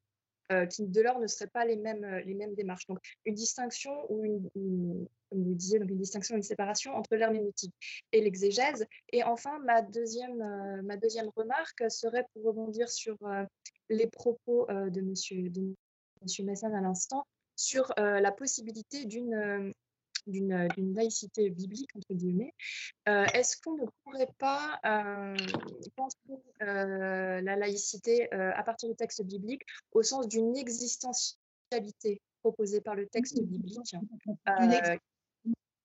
d'une existentialité biblique, voilà, qui permettrait dès lors de créer un discours à partir du texte biblique, mais qui soit ouvert à la condition humaine pleine et entière, au sens où, par exemple, Bultmann, je pense à Bultmann en l'occurrence, a, pu le formuler.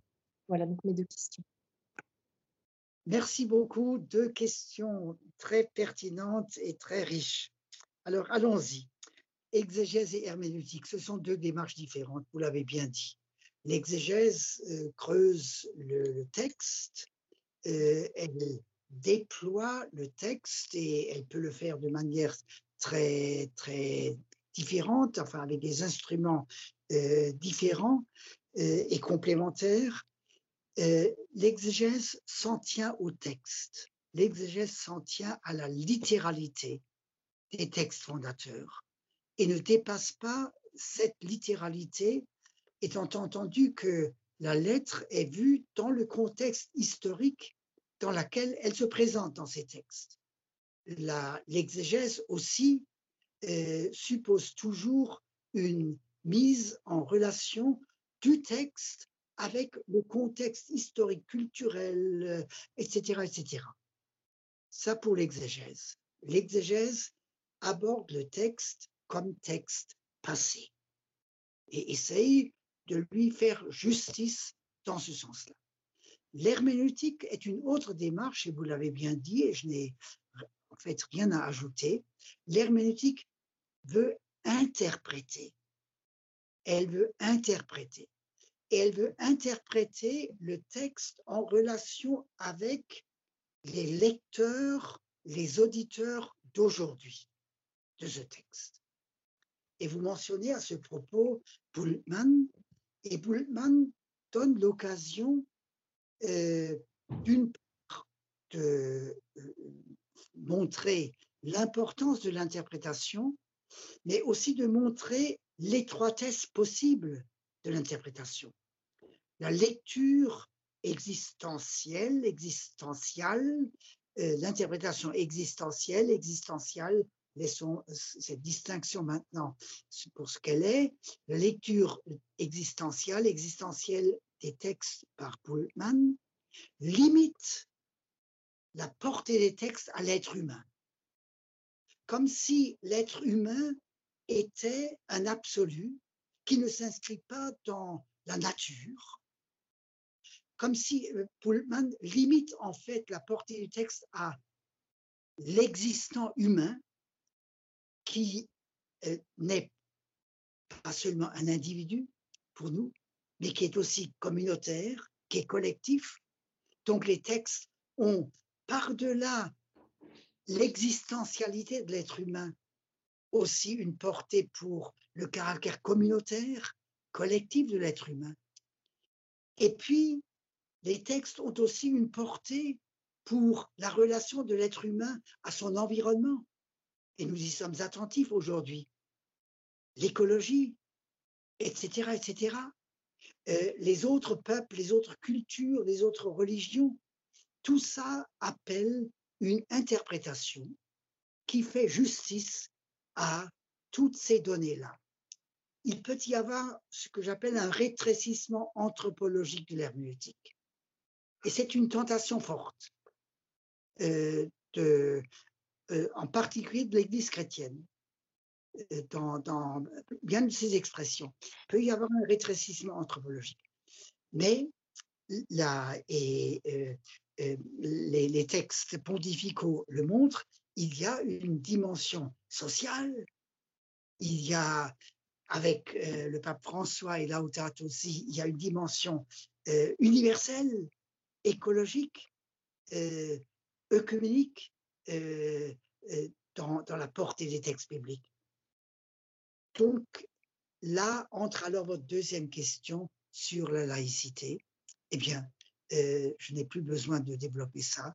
Bien entendu, les textes bibliques et l'interprétation des textes bibliques peut les référer aussi à la situation euh, euh, d'un pays, d'une société, où la différenciation entre spirituel et temporel est une différenciation structurante. Je crois que cette différenciation, elle est déjà portée dans sa possibilité dans les textes bibliques eux-mêmes. C'est ce que j'ai essayé de répondre à Yves tout à l'heure. Eh bien, elle, euh, doit être explicité aussi dans le contexte qui est le nôtre. Est-ce que ça va à peu près comme élément de réponse à votre question? Autrement, revenez à la charge. Merci beaucoup, oui, pour ce complément. Et, merci aussi d'avoir posé cette question, cette double question qui était vraiment bien intéressante et d'être intervenu. Voilà, nous arrivons petit à petit euh, à la fin de notre euh, rencontre. Vraiment, Gérard, à te remercier pour ce, moment euh, qui était à la fois riche au niveau intellectuel, mais au niveau de rencontre qui, qui, nous a tous beaucoup plu ici. Je remercie tous les invités qui se sont connectés et ceux qui regarderont notre, euh, euh, cette rencontre ultérieurement. Je les salue déjà bien et je salue euh, près de toi Moussa, Moussa Abou Ramadan qui, a, qui à Strasbourg t'a aidé techniquement pour que cette réunion puisse avoir lieu. je le remercie vraiment beaucoup. Voilà. Gérard, est-ce que tu veux dire un petit mot de la fin à tous les auditeurs? Je ne sais pas euh, si quelque chose me vient. En tout cas, c'était aussi pour moi très, très intéressant et je suis vraiment reconnaissant que j'ai été associé à votre réflexion. Je crois que, euh, si j'ai bien compris, c'est un thème que vous poursuivrez tout au long de l'année, ou en tout cas du semestre. Vous abordez là un thème qui a une portée sociétale, euh, un thème théologique et sociétal.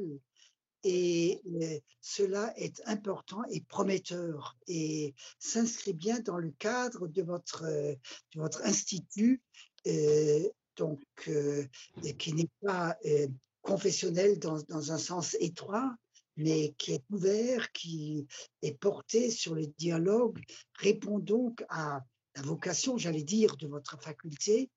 Euh, c'est vraiment une réflexion euh, qui, au-delà de nos personnes comme telles, euh, est signifiante, je pense, pour l'avenir, essentielle pour l'avenir, pour la cohésion sociale, pour la transformation civilisationnelle et alors, et d'abord pour nos êtres humains en tant que tels et euh, comme ouverts à ces, ces dimensions théologiques et sociétales civilisationnelles. Bon vent donc, bon courage, persévérance. Merci beaucoup. Euh, et nous allons nous quitter comme ça. Tu as bien conclu. Je n'ai plus rien à dire. Ce ne sera pas véritablement un thème, l'interreligieux, mais c'est vraiment quelque chose que nous portons, cette interpellation réciproque de la société et de la religion. Et nous allons continuer en ce sens. Et nous te remercions d'avoir été euh, présent pour euh, cette contribution. À très bientôt et bonne route.